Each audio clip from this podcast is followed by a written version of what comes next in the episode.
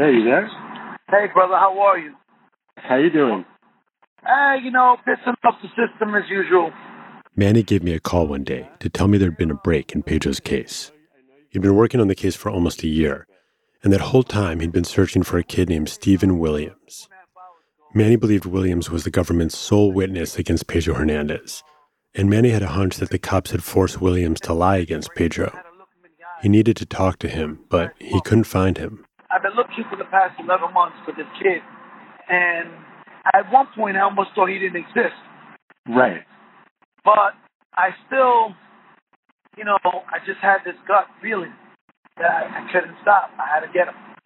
So Yeah. I kept going to the buildings and the projects and different areas. But everybody kept this kid's information so close. Finally, after all those months of searching, Manny told me he'd found a guy from Pedro's neighborhood who actually knew Stephen Williams. Well, sort of. So then I said to him, you know a kid named Steve Williams? He goes, you mean William Stevens? And there it was. All this time, Manny had been using the wrong name. The kid's name wasn't Stephen Williams, it was William Stevens. Either Manny's source at the DA's office messed up the name, or the DA made a mistake when they wrote it down. Whatever the reason, Manny had the right name now. I said, yeah, William Stevens, you know him? And then he stays he stays quiet. The video goes off. I talk to him for about an hour. I buy him a couple of cheeseburgers, a couple of iced teas, and we stood there talking. Eventually, he agreed to take me to where William Stevens lives. Manny hadn't found his white whale just yet, but he was getting closer. From Gimlet Media, I'm Saki Knafo, and this is Conviction.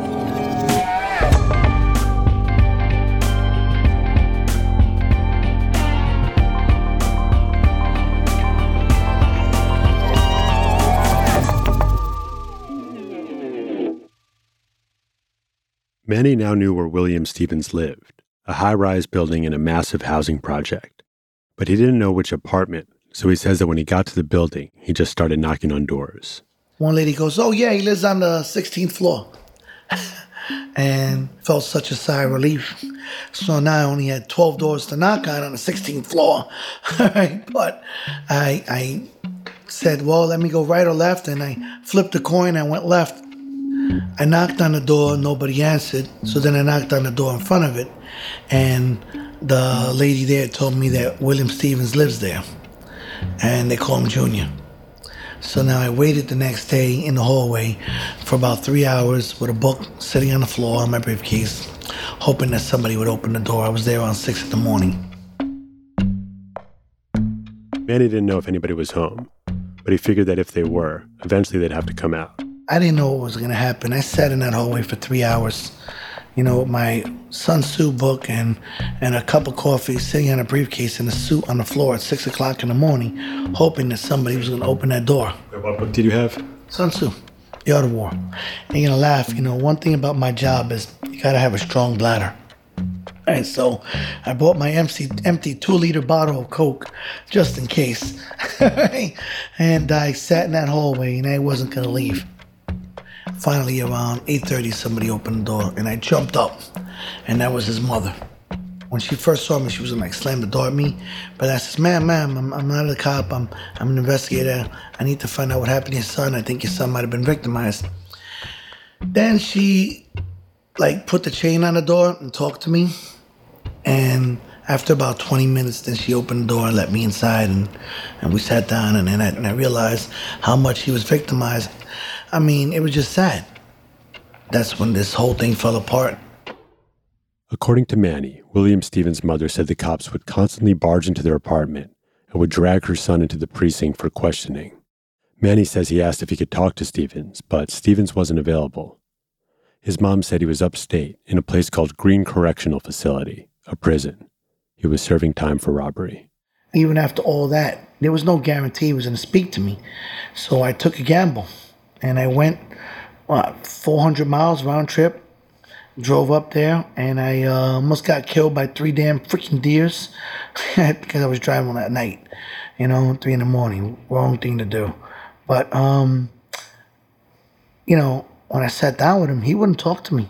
He didn't speak to me for an hour. He just more or less stared at me like, "Who are you? Like, what do you want?" And I, you know, and I tried talking to him. I said, "Look, you know what? I'm a little hungry. Do you want a soda or something?" So he's like, "Okay." And I bought him a Snapple and a couple of chili dogs and some donuts, and he swallowed it like you wouldn't believe, because he weighed like 98 pounds with clothes. And um, then he opened up, and then he started talking to me. My name is William Stevens. After hearing Manny's story, I met with William Stevens myself. We sat in a vast, cavernous visiting room at the prison. 20 years old. I grew up in the Bronx. They say I was dead almost my whole life now. Just grew up right into it. So it's like, hmm. I say probably if I never moved in that neighborhood, I probably wouldn't be here right now. He was small, a little over five feet tall, and so quiet my producer and I had to lean all the way forward in our chairs just to hear him. Sitting there, he told us his story of how he became the prosecution's witness in the case of Pedro Hernandez. I want to say up front, David Terrell has filed a lawsuit denying the claims William Stevens made about him, claims very similar to the ones he's about to make to me. According to Stevens, it all started with the shooting. Not the shooting that landed Pedro in Rikers, but an earlier one. Stevens said he was hanging out with some friends one night. They ran into another group of kids from the neighborhood, and an argument broke out. Someone from the other group pulled a gun. A bullet ricocheted off a lamppost and hit him in the arm.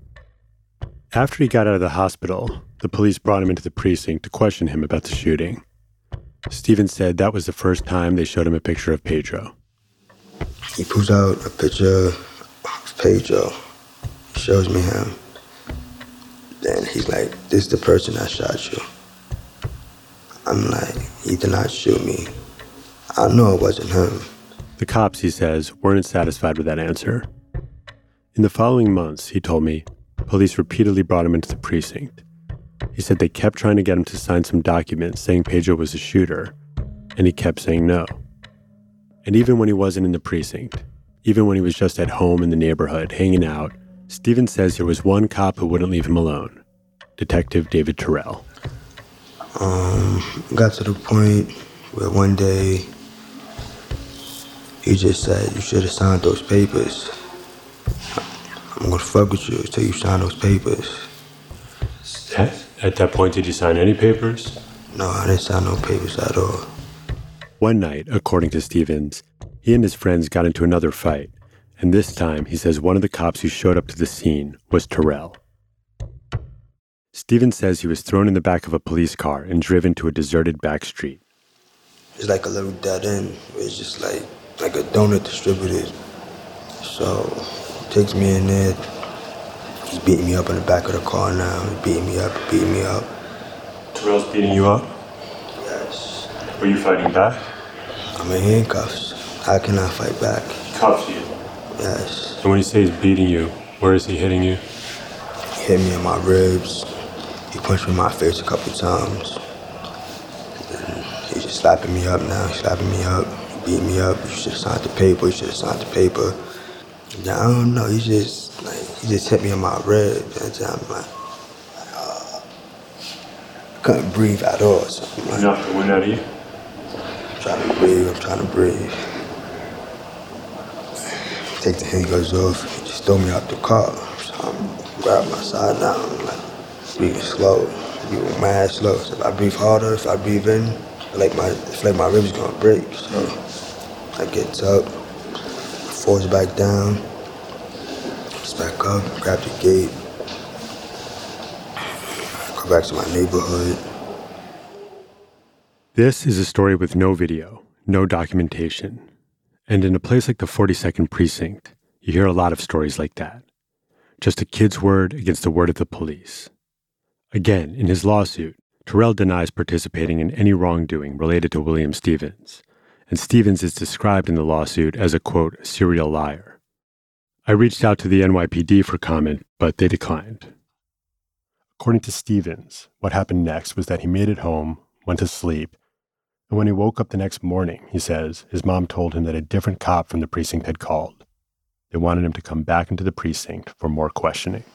First, I'm like, nah, I'm not going down there at all. Then I think about it, like, I'm going down there, get them what they want. He's just gonna keep fucking with me. He's gonna keep harassing me and everything. So I'm like, I just goes down there. He shows me the um the picture of Pedro again. Officer Tyrell walked in. He looked at me. He smiled. Then he walked out. How did he smile? Like he just he just gave me like like you he just gave me a victory smile. Like you like you better sign that paper or I'm gonna keep coming for you. So he telling me, I you gotta sign this paper. There's a picture with Pedro Hernandez and then he's like, you gotta sign this, da da da and he'll be arrested. We got we got we know where you live at. He like just sign this paper and everything will go away. So I'm like I'm not, I fuck whatever, I signed it. And then I just left. After that, Stephen said, he signed whatever the cops wanted him to sign. He pinned two more crimes on Pedro, and one of them was the shooting that landed Pedro in Rikers. How, how, how did you feel after you signed it? Um, I just felt like I was used. Like I gave them what they want. I should never gave them what they wanted. Regretted it right away? Mm-hmm. Because now I feel as though he's going to get locked up for something he didn't do now, basically. That's how I feel.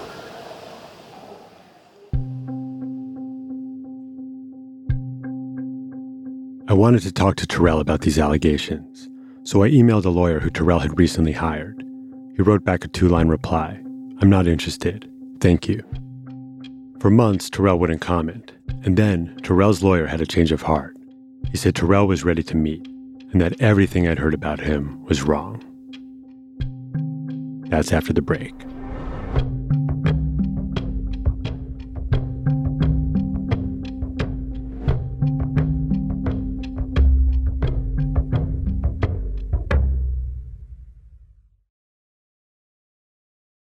By the time Terrell agreed to meet with me, he had filed his lawsuit.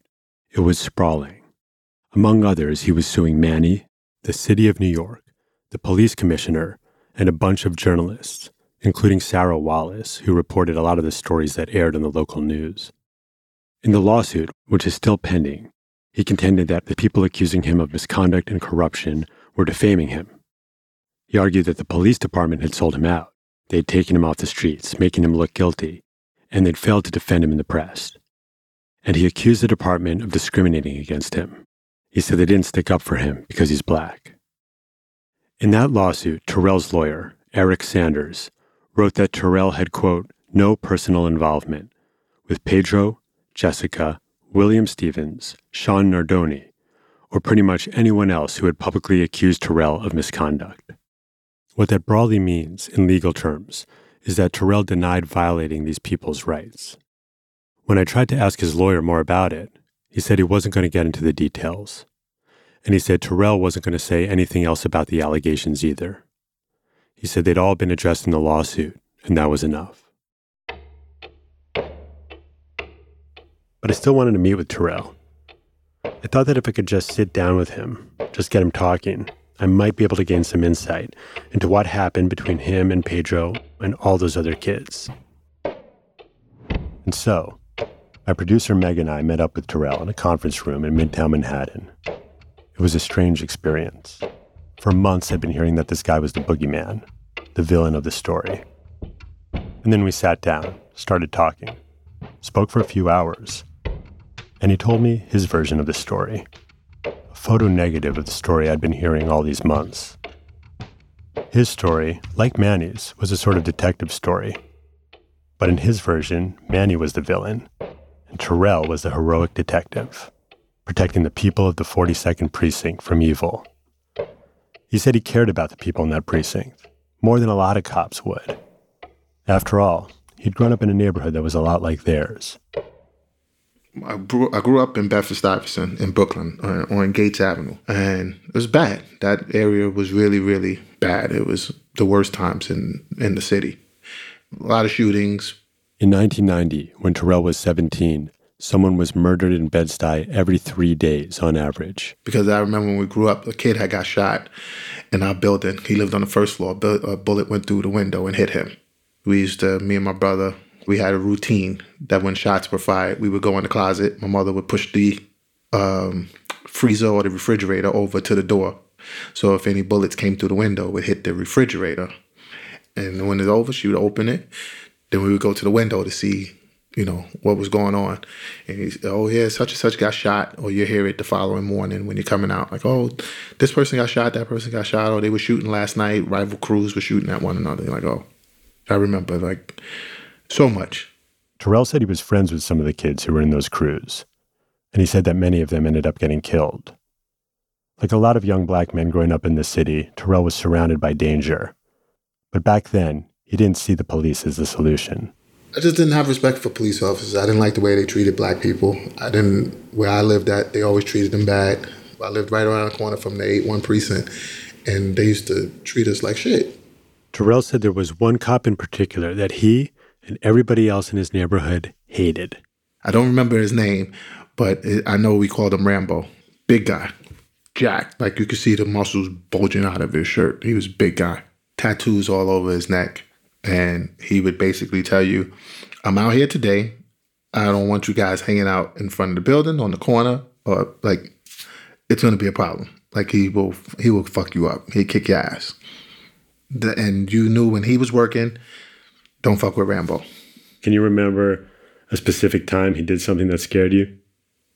We're playing um, tag football, and then we hear like a commotion, and then we see somebody running, and we see Rambo like telling them, "Stop fucking running! Stop running!" And you all run to see what happens because you see Rambo running, and he catches him, and then you just see him beat the shit out of him. You're like, "Oh shit!" And then we're like, "Damn." What did you think of him at the time? I used to be scared to death. I'm like, "Oh shit, Rambo's working today," and he would tell you, "Listen, I don't want no shit going on. Don't hang out in this corner." You know, and you knew to go to the back of the building to play because you didn't want to have no problems with him. Zero. And he was like, he was scary. So, how did a black kid who was scared of the cops grow up to become a cop himself? And not just any cop, but a cop who would gain a reputation for acting a lot like Rambo, a lot like the cop he was most afraid of. Terrell said he kind of stumbled into policing. He said he was a star basketball player in his youth, and that's what he wanted to do with his life but then he got hurt. He needed a job, and his dad suggested he get a city job with benefits. So he took the test for the corrections department and the test to join the NYPD, and the police department called him first. He accepted the job, and he went to the academy. But he didn't think much of the training that he got there. Besides learning the patrol guide, I don't think anything really in the academy really taught me anything. They really don't prepare you for what's going on in the streets because it's a completely different world. Terrell said that the kind of cop they try to teach you to be in the academy, a cop who's always polite to people, who operates with courtesy, professionalism, and respect, that kind of cop doesn't last long on the street. You can be really polite to someone, and it sometimes it works, but then sometimes it doesn't work. But what happens if you just say, guys, do me a favor, you know, you guys got to clear the corner. I'm asking, get the fuck out of here. I'll punch you in your fucking face. Like, oh shit. Like, you're not prepared for that. Or fuck you. You know, who are you? You're not my father. Go fuck yourself. Go drive your car. Get the fuck out of here. They teach you in the academy, you're the police, and nothing's going to happen to you. You know, they don't prepare you that perps will actually fight you. Terrell said that what he learned on the street was that you have to be as tough as the people you're arresting, if not tougher. He started seeing the cops he grew up around in a different light. Maybe Rambo hadn't just been an asshole. He had the respect of everyone on the block. A lot of people hated him, but they respected him. Like they knew that he would enforce the law. Like if something went wrong, you know you can go to him and he was going to correct it. Like everybody in the neighborhood knew who he was. If you met him today, what would you tell him? I'd be like, yo, he was a bad dude. you had a lot of people scared of you, bro. You were a bad dude. Bad dude. Which is good because you know what? A lot of things didn't happen because he was working. And a lot of bad things did happen when he wasn't working. And then he'd come back and be like, now you got me doing all this work here. Now, you know, I'm going to make your lives miserable. So you feel like he kept the neighborhood safe? Yeah, definitely. Definitely. Do you identify with him now? Yeah, actually, yeah. I identify with him. I mean, I wasn't like he, he was, but I could relate to all of the stuff that he was probably going through, where I could see where he wanted to make a difference in the neighborhood. When I asked if Terrell got into fights with civilians, he didn't hesitate. Oh yeah, I've definitely had fights in the street, trying to restrain someone, or you know, um, telling someone to back away and they refuse to back away. It's more like giving an order and they refuse the the lawful order. Then you try to arrest them. They don't want to go to jail, and they fight. I mean, we've had some knockdown, drag out fights in the street. he used physical force. Cops don't fight. Cops use physical force. That's Eric Sanders, Terrell's attorney. A lot of cops have hired him to sue the department over civil rights abuses. He's known for being ferocious, for going hard. Words are important in this business. That's why I said that. There are there are no fights. Fights. Poli- po- no, police officers don't fight. Fight is when you're challenging someone because you want to engage in combat. That's not what police officers do. What they do, they use physical force. That's what they do. All right. What he's talking about is using physical force to overcome someone resisting arrest, to tell someone, give them a lawful order to move. So that's why I jump in when I hear these words because most people don't think words mean something or mean something. They teach you to use physical force, not to fight people. So I want to clarify that. Right. Why do you need to use physical force? What happens if you don't? I mean, if somebody commits a robbery and you catch them, more than likely that person doesn't want to go to jail. This, this, you know, I'm not going to jail, and you're gonna have to put these cuffs on me. Like I've had guys tell, I refuse to have a female cop handcuff me. That's why I, I, I punch your partner in the face. I mean, what did you do? he punched her in the face. And how did you react? We started, uh, you know, fighting on the ground to, you know, get handcuffs on him. They use physical, Physical force, force. to arrest a person. This is this is why I had to do this for cops because they loose with their words, right? Physical force. Physical That's it. force Right. to arrest him. It's a lawful arrest. That's why he's using force. Fighting, physical force, whatever you want to call it, Terrell was saying it was unavoidable if you wanted to make arrests. And in the NYPD, the pressure to make arrests was very high. At least until very recently, the police department's whole system of rewards and punishments was designed to encourage cops to rack up huge numbers of arrests, an approach that inevitably led to a lot of intense confrontations between cops and civilians. In the NYPD, just about everybody, from the rookie cop on the street to the captain of the precinct, was graded on their activity. Activity meaning the number of summonses they gave out and the number of arrests they made.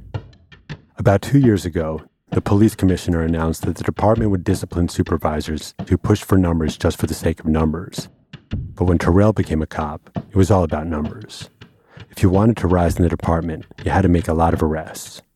And Terrell made way more than most people. I've been told by members of the department that cops in high crime precincts were expected to get 24 arrests a year.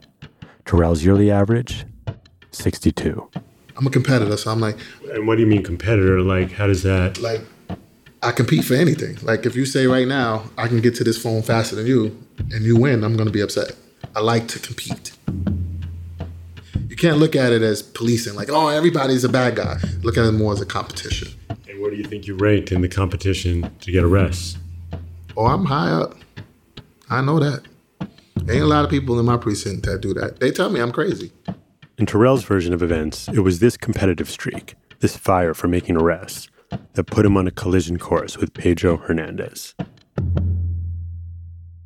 After years of making a lot of arrests, Terrell was assigned to a sought after position in the 42nd Precinct.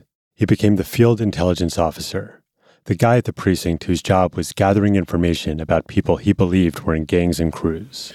So you have the Mac Ballers, which are 169 and Wash crew, Wash Ave. Then you have um, the Crotona 73 Savages, which is 173 Crotona Park South. That's These crews aren't nearly as big or organized as gangs you might have heard of, like the Bloods and Crips or the Latin Kings. They're mostly teens or guys in their early 20s who grew up together in the same housing project or on the same block. They're not running multi million dollar drug enterprises.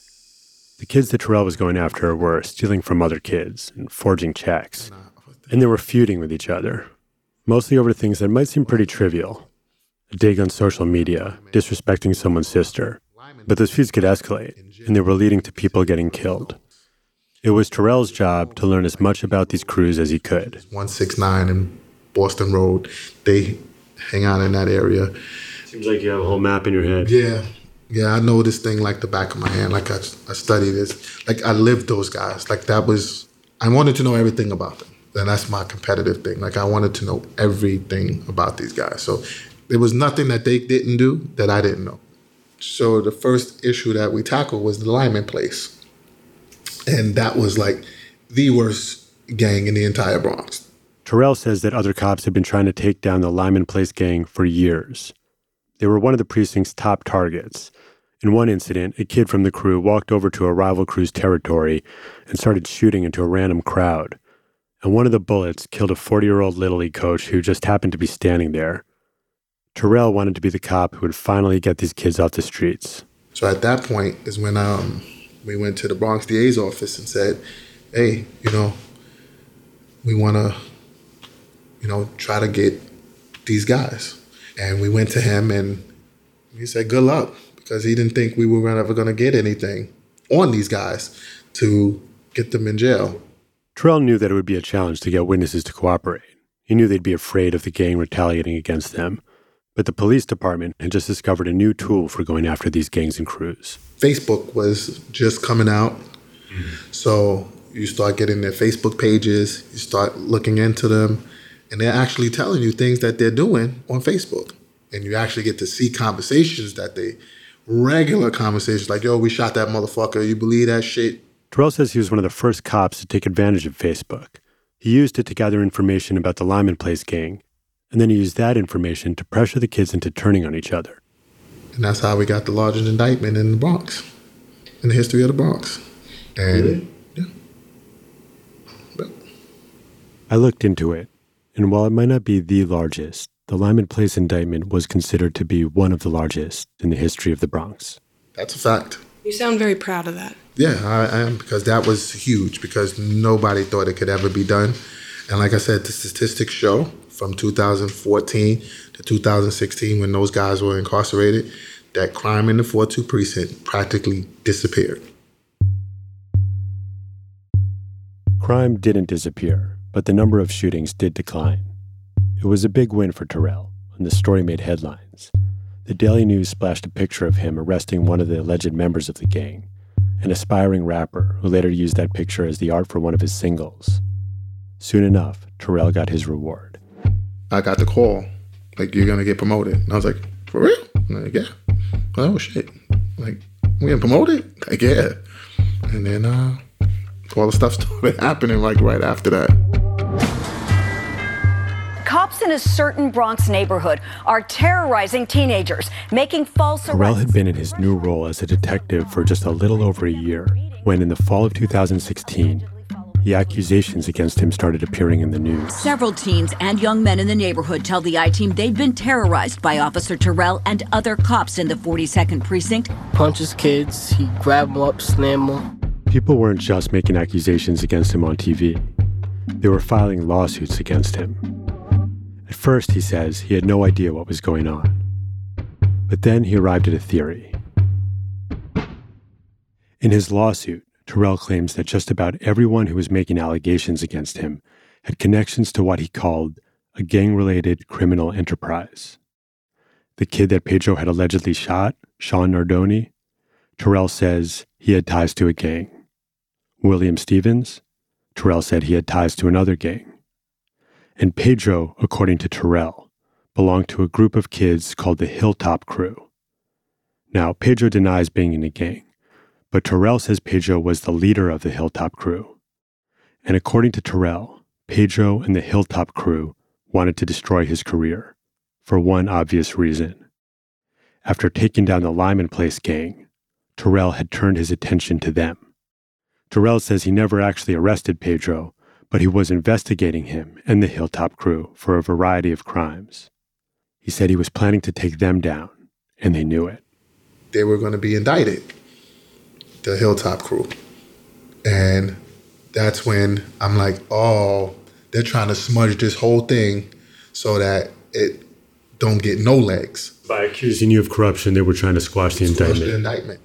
And Terrell says they had help from someone who knew how to work the system, someone with media connections. Private investigator Manuel Gomez represents the Hernandez family and several others who say they have been targeted by 42nd Precinct cops, and David Terrell in particular. Manny. According to Terrell, Manny was orchestrating a conspiracy against him, gathering false allegations from members of all those different rival gangs in an effort to take Terrell down. And Terrell alleged in his lawsuit that there was a clear reason why money. Now, it's true that Manny was running a business, and it's also true that his clients didn't always have a lot of money on hand, so they couldn't always pay him the fee he says he usually charges up front. So Manny says he sometimes worked out an agreement with his clients. He'd allow them to pay him later. And if a client sued the cops and won a settlement, that's one way they might be able to pull the money together to pay his fees. But Manny denies that he was doing all this work just to make money. He says he was also doing it to help kids like Pedro kids he truly believed to be innocent. Terrell certainly didn't think of Pedro as innocent. Every week, Pedro Hernandez, Pedro Hernandez, the scholar, the good kid, never been in trouble, never did anything, never did nothing. This is outrageous. So, what do people do? Oh, Sarah Wallace, she's a credible news anchor. She must be telling the truth. Let's get behind this. Let's get behind this kid because he's never done anything. But y'all don't know the Pedro that we know. You don't haven't read the Pedro that I've read. I know who he is. He is, and I'll say it to the day I die, is a vicious kid. He is not an angel. He is not a scholar at all. How do you know that? Um, can we? Can't get into that. I can't say exactly why. Just say you can tell him as a result of police investigation. I'm not supposed. You pretend like you, okay. you can say that. As a result of police investigation. Terrell wouldn't tell me everything he claimed to know about Pedro, but he did tell me two things to try to convince me that Pedro wasn't the kid everyone saw in the media. The first thing had to do with Pedro's older cases, the shootings and the robberies that had gotten dismissed. Terrell said those cases were tossed out not because Pedro was innocent, but because, he said, the witnesses were afraid of retaliation from Pedro. But Terrell said he couldn't talk about an ongoing police investigation, and so he wouldn't offer me any proof. And the NYPD also declined to comment. When I reached out to Pedro's lawyer, he called this allegation absurd. And then there was a second thing, which had to do with Pedro's older brother. Pedro's older brother had been convicted of murder, an awful murder of a 19 year old romantic rival. I already knew about this case, which is under appeal. And I'll admit, when I heard the details of it, I couldn't help but wonder what, if anything, it said about Pedro. What, if anything, Pedro and his brother may have had in common. But if you're going down that path, you have to consider Pedro's younger brother, who's an honor student in high school, and his sister, who's getting a college degree in criminal justice of all things. Their achievements don't make Pedro a good kid, and the brother's conviction doesn't make Pedro a criminal.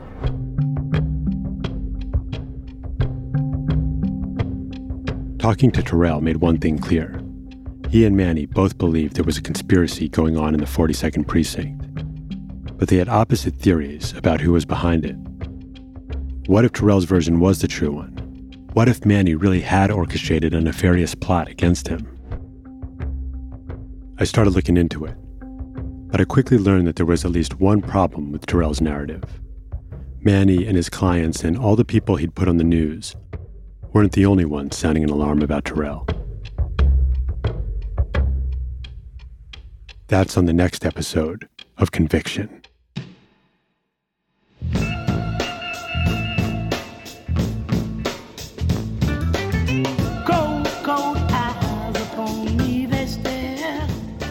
Conviction is a production of Gimlet Media. It's hosted by me, Saki Knafo, produced by Meg Driscoll Chris Neary, and Saidu Tejan Thomas. Our editors are Alex Blumberg, Jorge Just, Lynn Levy, and Jessica Weisberg. Mixing by Sam Bair and Haley Shaw. Music by Haley Shaw. Our credits music is Hard Times by Curtis Mayfield, performed by Baby Huey. The series was developed with help from producer Kate Osborne, and it grew out of a collaboration with the New York Times Magazine Special thanks to my editor there, Mike Benoit. The series was also made in partnership with Type Investigations. Special thanks to Esther Kaplan, and fact checker Evan Malmgren. Thanks also to Melissa Jeltsen. If you like our show, please rate and review us on Apple Podcasts. It helps people find out about the series. I'm sick and tired of paying baby.